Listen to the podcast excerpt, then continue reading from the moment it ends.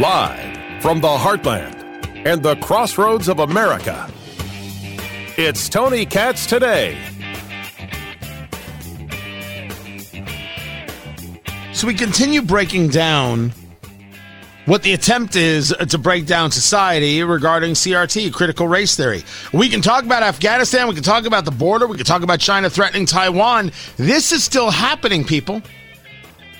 It is happening and it is dangerous and it affects our kids. In central Indiana, you should see the parents discussing what it is in the school libraries, and they're getting excoriated for noting all of the quote unquote literature in school libraries that you would need a parent to be with you if you were seeing that as a movie. Oh, school boards are infuriated that you would want to read that filth at a school board meeting. Why is it in school? These same parents are the parents taking a look at what's going on with the education of their children and asking whether or not this is education at all or really and truly bigotry and indoctrination. Tony Katz, Tony Katz today. It's good to be with you. Facebook, Tony Katz Radio, Parler, Instagram, Twitter, at Tony Katz. William Jacobson joins us right now from legalinsurrection.com, Cornell law professor. Now, the story I wanted to talk to you about was the story of the Arkansas Attorney General. We brought it up yesterday, uh, saying that uh, critical race theory and those practices violate anti discrimination laws. But before we get there, a piece that you wrote last week about medical education and research crumbling under racial identity politics. I have heard this anecdotally from people in the medical profession and others that there is a fear that you will see doctors and nurses treating people based on trying to be woke and not based on the patient in front of them. And yes, indeed, if a patient is black or a patient is white or a patient is Asian or a patient is Hispanic, they may have culturally certain uh, ways of treating things that are different than other people based on the massive knowledge we have of how to treat people based on certain characteristics. What was this study and, and what, if you can uh, get into it there from Real Clear Investigations, what was the finding? Well, it was an investigation by uh, an investigator at Real Clear Investigations, which is affiliated with the Real Clear Politics website. And he interviewed me extensively for it, and I'm quoted in there. And essentially, what he was doing is looking at education and also treatment in the medical industry, and is finding that all of these, you know, critical race theory doctrines, approaches are rapidly taking over not just medical schools, but also how care is delivered, and that doctors are being forced to, or at least encouraged to, uh, take into account the, the race of uh, various patients, not for care specific to that patient. I mean, there there might be reasons why you know a particular person from a particular background may have susceptibility to different medications as a group. I mean, that's but that's patient specific. They're talking about broad based approaches that prioritize care based on the race of the patient and based on the claims of you know historical injustices in medical care, et cetera, and essentially prioritizing non-white patients over white patients in delivering care. And this is, of course, completely crazy. It's probably illegal, but it's the movement. And I don't know that it's actually been instituted anywhere yet, but there's a very strong push to institute those sort of protocols. So I understand you. We're not having a conversation, or, or Ibram Kendi, for example, uh, who uh, is the, the leader of the anti-racism concept, which is indeed uh, bigotry, as, as I see it. Uh, we're not talking about triage here, right? That's how you sort people into groups based on their medical need, who's most at risk, who's who's less. You go down the line, you take a look at the injury, you take a look at the issue, and you make the call the the anti-racists are making the claim that in order to have um, what what true decency or wokeness, how I don't know how they describe it, you have to treat people of color first, regardless of what's happening. Well, I think it's both. I mean, based on what his findings were, and he spent a lot of time on it, and he's links to all his sources, that the push is for both.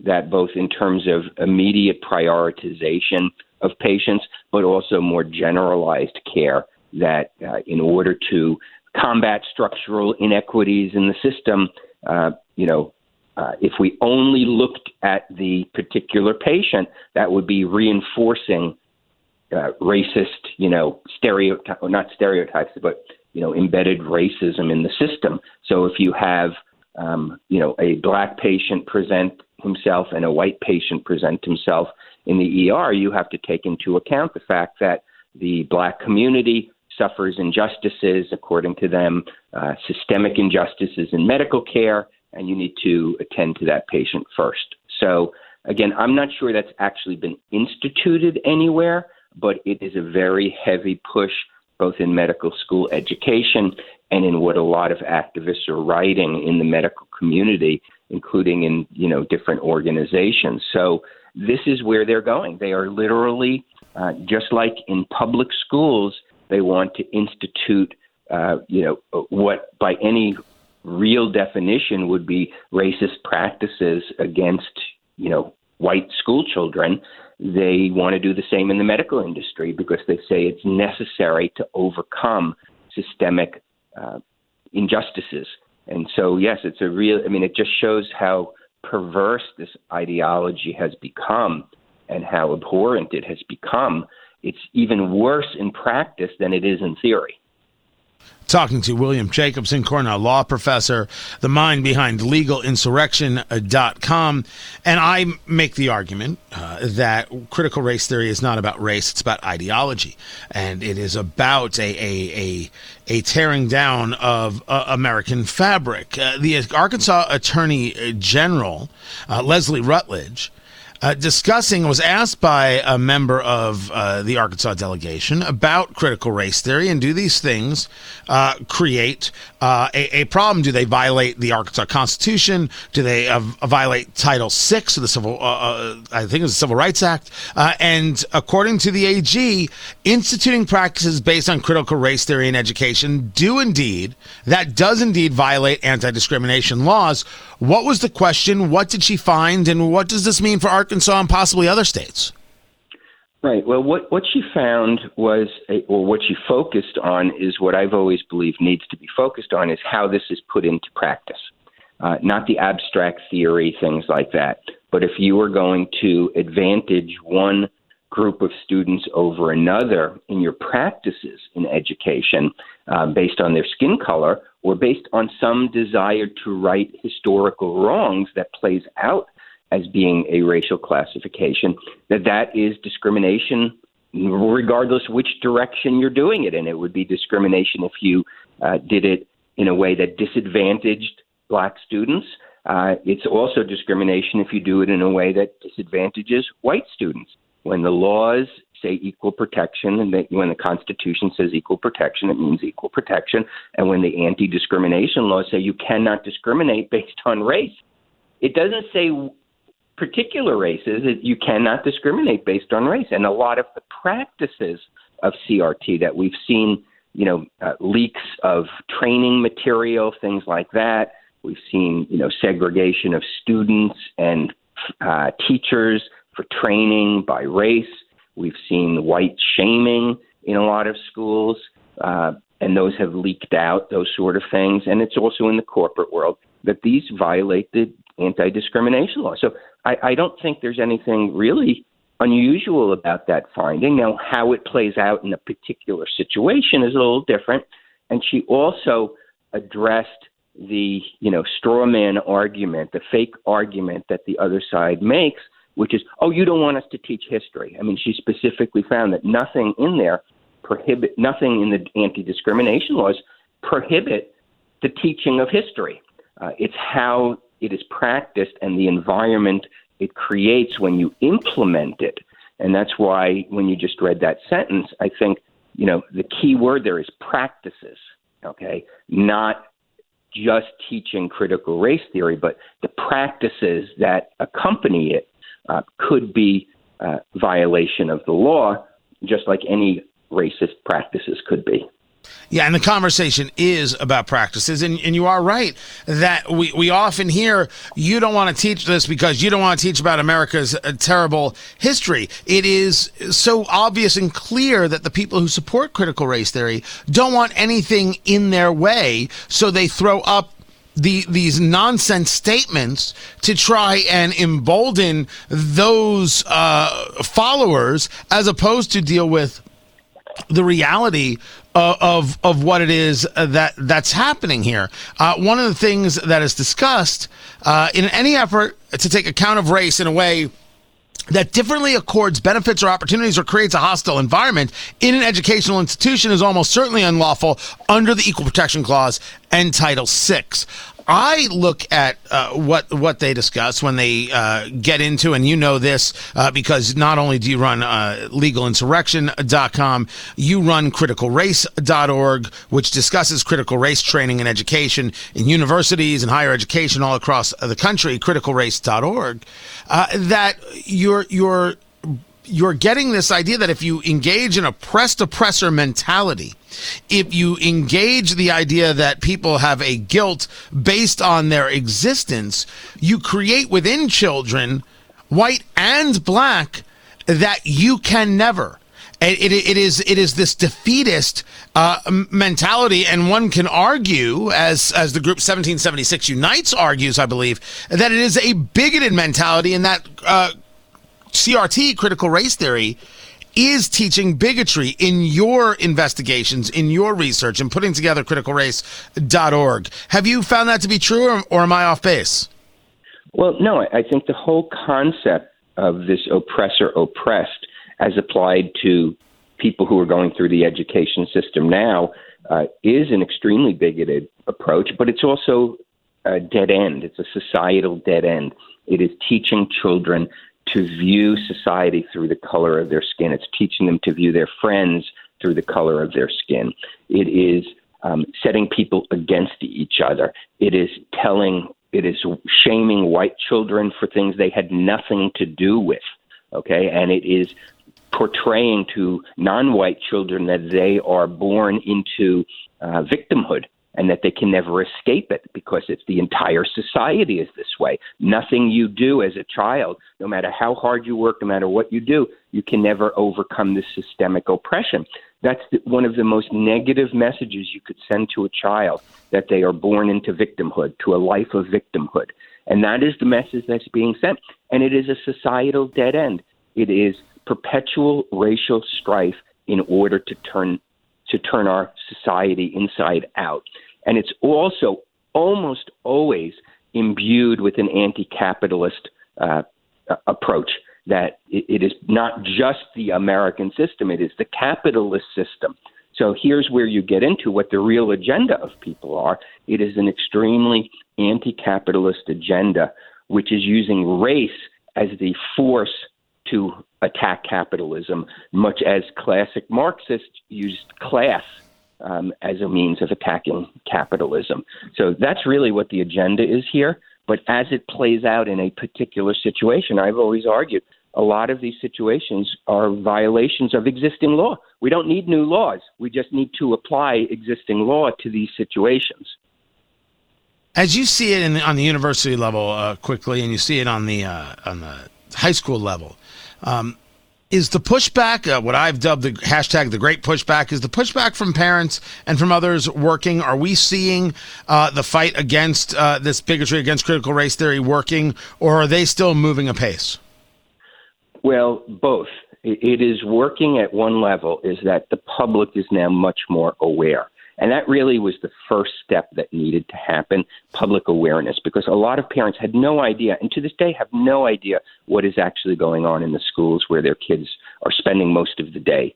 Um, and so the public awareness is there. Legislators are aware now. Uh, everybody's talking about it. So, to that extent, there has been enormous progress because a lot of this was going on and nobody knew about it, or at least parents didn't know about it. I think it's also beginning to bubble up uh, in terms of uh, school boards are now disavowing it. No, we're not teaching it. We're not doing it, et cetera, et cetera. And then you get into these word games about what critical race theory is and whether what names they're putting on it. But the fact is that a lo- it's working in the sense that a lot of school districts around the country are now going to be much more cautious about what they do because they know people are watching. Uh, where it's not working yet is that there continues to be a massive, and your listeners probably can't fathom how massive this is, how many hundreds of millions of dollars flow into this, pushing this stuff in schools.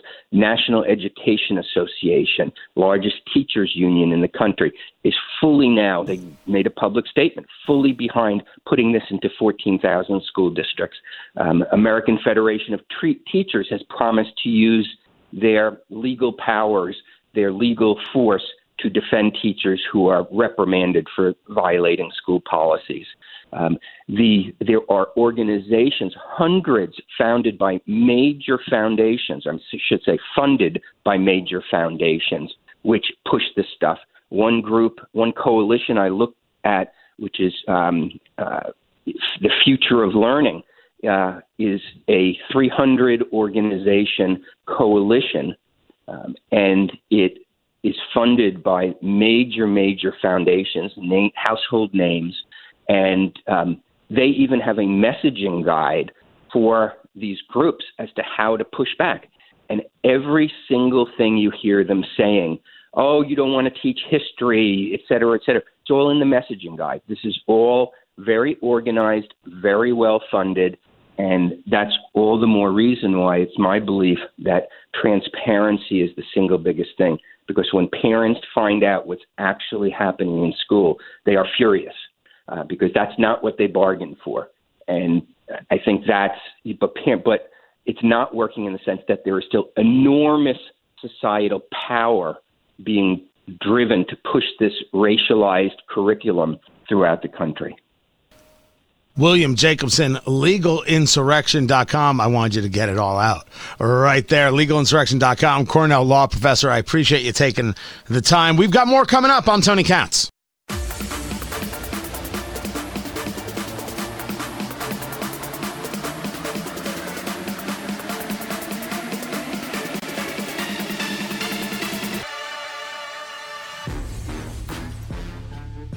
So Robinhood did go public, right? These were the people who told you you couldn't trade AMC and GameStop after they said they were going to open up the entirety of, of, of, trading to the world.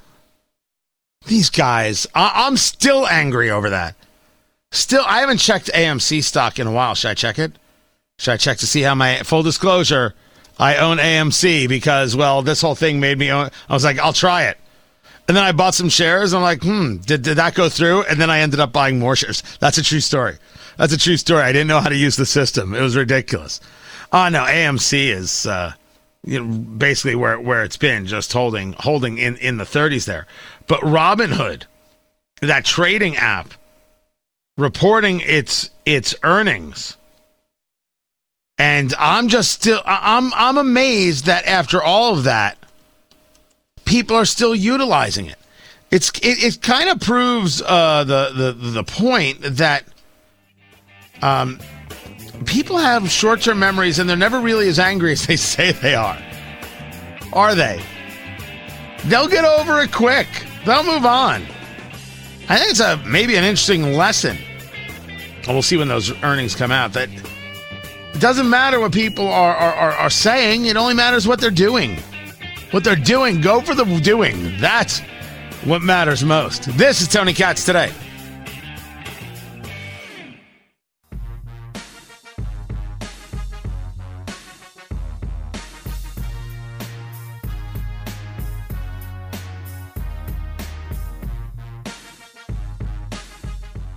I didn't I didn't see the I didn't see the the, the pitch Neither did he. Hold on a second. This is from the A's. Chris Bassitt, the pitcher. It's, it's, it was a line drive directly to his face, right? Head, That's what yeah. happened. Uh, he, I see him on the ground. I see the blood on the towel. Tony Katz, Tony Katz today. Good to be with you. Facebook, Tony Katz Radio. Uh, the the golf cart comes out. I mean, this is it happens. I mean, it happens. I would assume once or twice a year.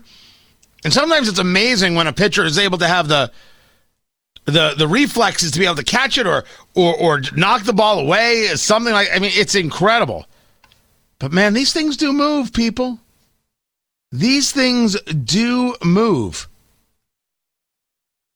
It was it, it, it no one did anything wrong. It's just happens. Guy never lost consciousness, which is of course maybe the absolutely most amazing part. Baseball right now has got to be feeling pretty good about itself. I'm not saying that in relationship to this story. I'm really talking now about baseball. I've moved away from this guy getting hurt, and I, and I hope he's well, and more talking about uh, baseball in general. Because this game between the Yankees and the White Sox in the corn in Iowa over 5 million people watched that game live. And for Major League Baseball, that is just huge. Absolutely, positively huge. So huge that they've said we're doing it again. Now, this happened, of course, uh, Field of Dreams. And if you, if you haven't shown your children Field of Dreams yet, uh, this is the weekend, and this is the weekend for them to see dad cry. And if they then ask you if you want to play a game of catch, it's okay to fall down. It's okay to just be broken. Producer Ari, you don't yet have children that you know of, uh, but but let me tell you, um, break it, it, it, it you're gonna break down. It'll be over. It'll be over. You'll act the tough. You'll be like, yeah, sure, I'll, I'll, I'll, I'll, I'll have a catch with you, son. Yeah, let me just go get my glove. I go, oh, I got some dust in my eye, and then you, you'll have your moment. You will have your moment. It is nuts. The game went so well, the uh, Field of Dreams game, that they're doing it again. Next year, 2022, the Cubs and the Reds. It's going to be out of control. It's going to be out of control. I'm willing to bet you they had like 8,000 people at, at the game. And I wasn't aware that it was the Field of Dreams game until after it happened. I just I just wasn't aware. I I, I didn't know. So I'm thinking that next year, be, beyond the hottest ticket in all of America, it'll be the hottest sporting event ticket in all of America. I, who am not a baseball guy, if I could figure out how to go, I would go. 150. Producer Ari would. You'd go, right? Mm, probably if I got a ticket. I wouldn't pay a lot for it, but if someone gave me a ticket, I'd go. I think people will gladly pay thousands to go. Yeah, some people will. I just wouldn't. For for for the experience, bar none. Uh, and oh yes, you, you you will break down and cry. You will break down and cry when your kid is like, "You want, Daddy? You want to play catch?" There's no catch in my house. It's going to take time away from their NBA dreams. you're you're you're just the worst. Wait, wait. Who's NBA dreams? My son. I'm I'm breeding an athlete. Oh, okay. You're breeding an athlete, but it's their dream. No, they're my parent. My kids are going to call me coach, not dad. Oh, okay. Again, though, their dream. Definitely their dream. Oh, without question. Without with, without fail, their dream.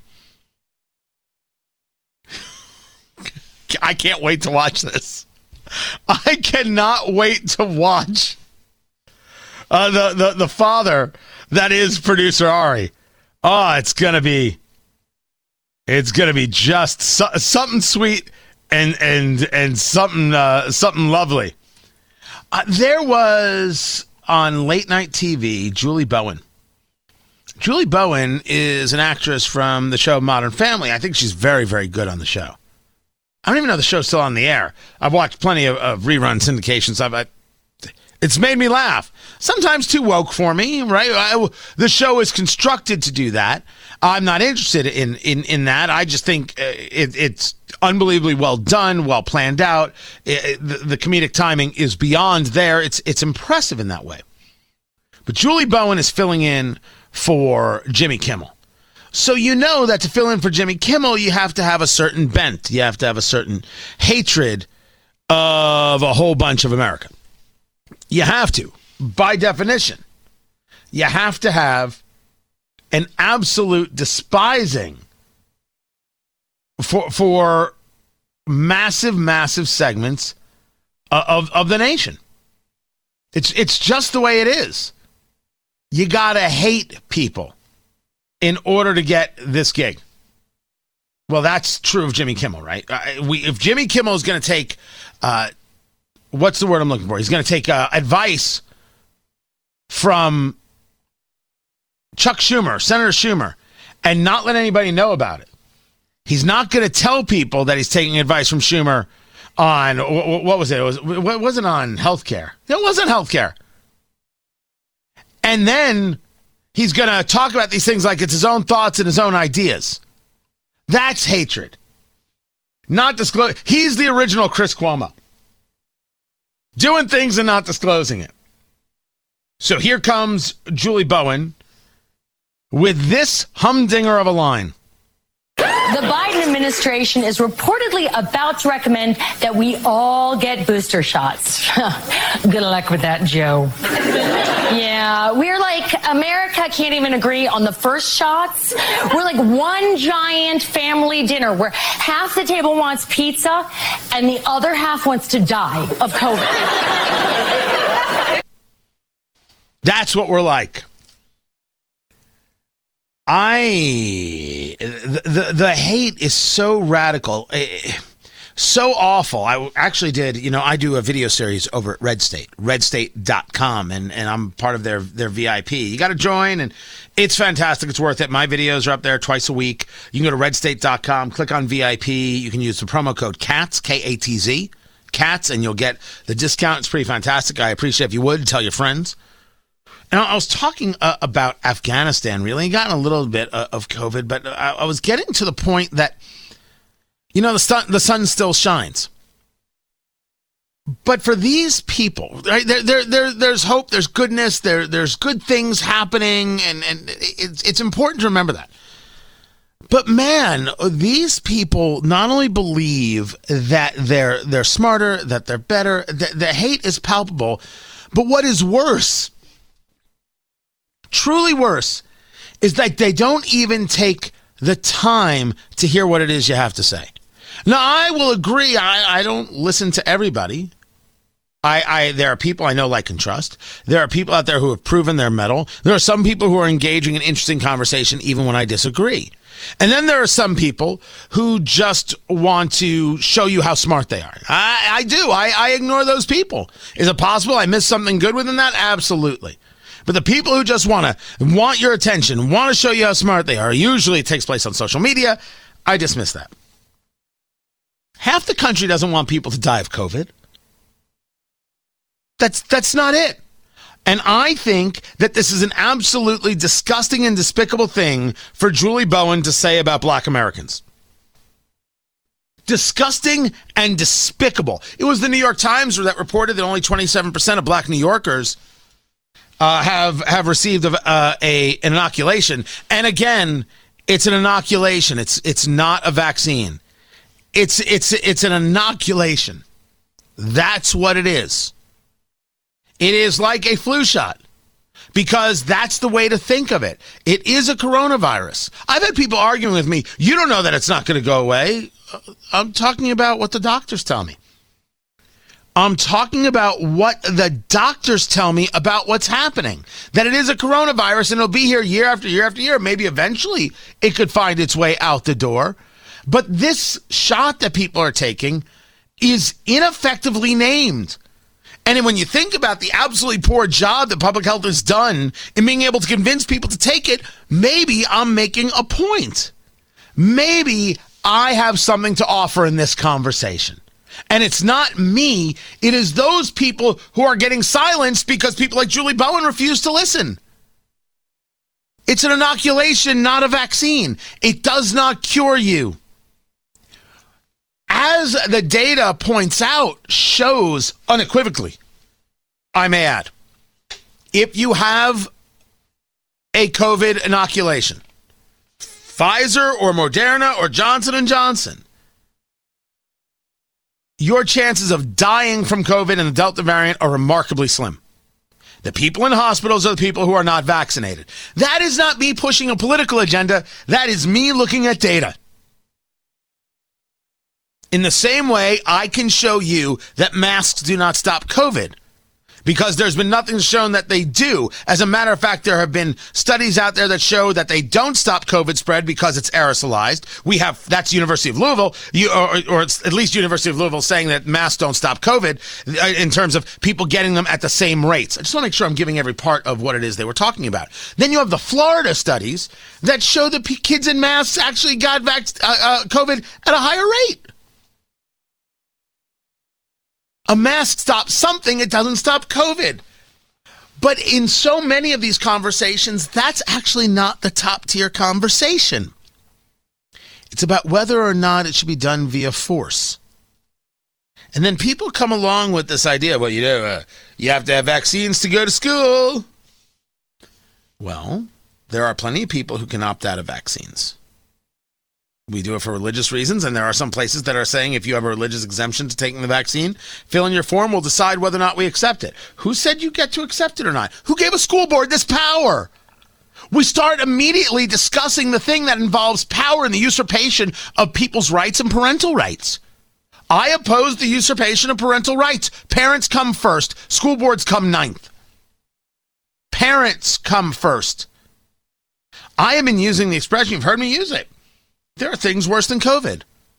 A society that gives up the Constitution is worse than COVID. And the people who don't understand that don't understand that there are things worse than death.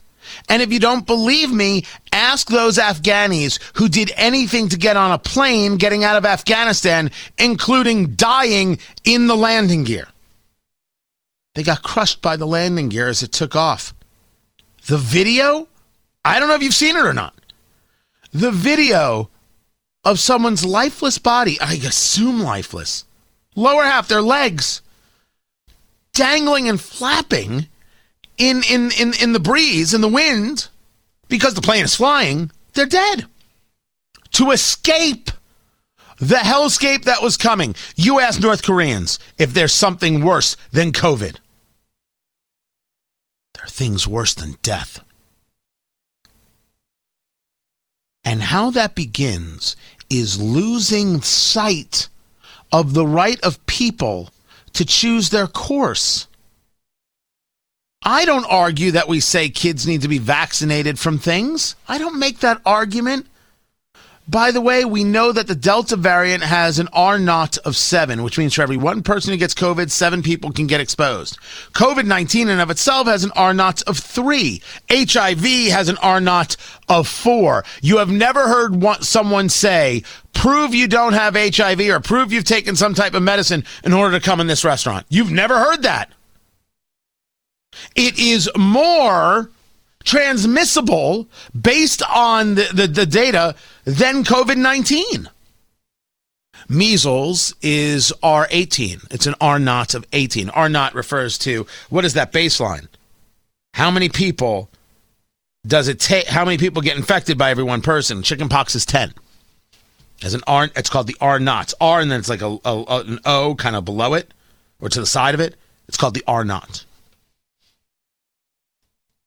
I'm not making the argument that Delta isn't transmissible. I'm making the argument that that that uh, Delta variant is not deadly in, in terms of uh, what we're what we're seeing. We're seeing cases go back up, some hospitalizations going up, and those are people who chose not to get a vaccine. They made a choice not to do so. I'm sorry, inoculation. It's going to take me a while to, to, to get that done. But these people are making a decision for a virus in and of itself that is 99% survivable. They're going with odds. They don't want half the country to die. And they don't want to die. They're taking a look at it and saying, we're not there yet. Like black Americans are saying, it seems from the data, we're not there yet. A, a, a, a, faith, a lack of faith in, in, in government, a lack of faith in, in, in vaccines, a lack of faith in medicine, which is in and of itself a whole nother problem. Stop dismissing these people and start talking to these people. And accept the fact that they may not agree with you. Like I accept the fact that force is unacceptable from our government, including our school boards, which is why I oppose mask mandates and why I oppose employers demanding vaccines. I'll stick with the Constitution. because there are things far worse than COVID. I'm Tony Katz.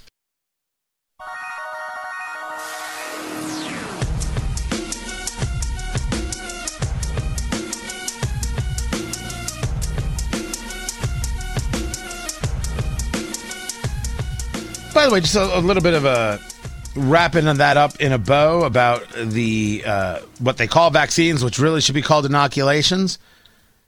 There is a study from the Mayo Clinic, researchers saying that people who have gotten the two dose series of Moderna are less likely to have a breakthrough case than Pfizer. They're both mRNA vaccines, so it's the same technology regarding uh, infection but they were created a, a little bit differently. They were built a little bit, little bit differently. The fragment, uh, you know, in terms of the makeup of, of how they engage the spike protein and how they get get in there. Moderna seems to be holding up better. In a sample of 25,000 people after six months, Moderna was 86% effective. Pfizer was 76% effective. That's, that's pretty interesting in terms of the breakthrough. Now, again, I, and by the way, I maybe breakthrough is just a really gross way to describe all this. Maybe that's not right. Oh, it broke through. They make it sound so so dire. It was never foolproof. You could still get COVID if you've been inoculated. We all knew this. That's why they said 95% effective or 90% effective. And then people looked at Johnson & Johnson, only 65% effective. Oh, that's terrible but it still keeps you from getting seriously ill if you should get COVID, and you can still get COVID with those others. So I thought, you know, I think it's fine. It's an interesting piece of reporting. Interesting indeed. Find me at TonyKatz.com. Get everything and support the show. This is Tony Katz Today.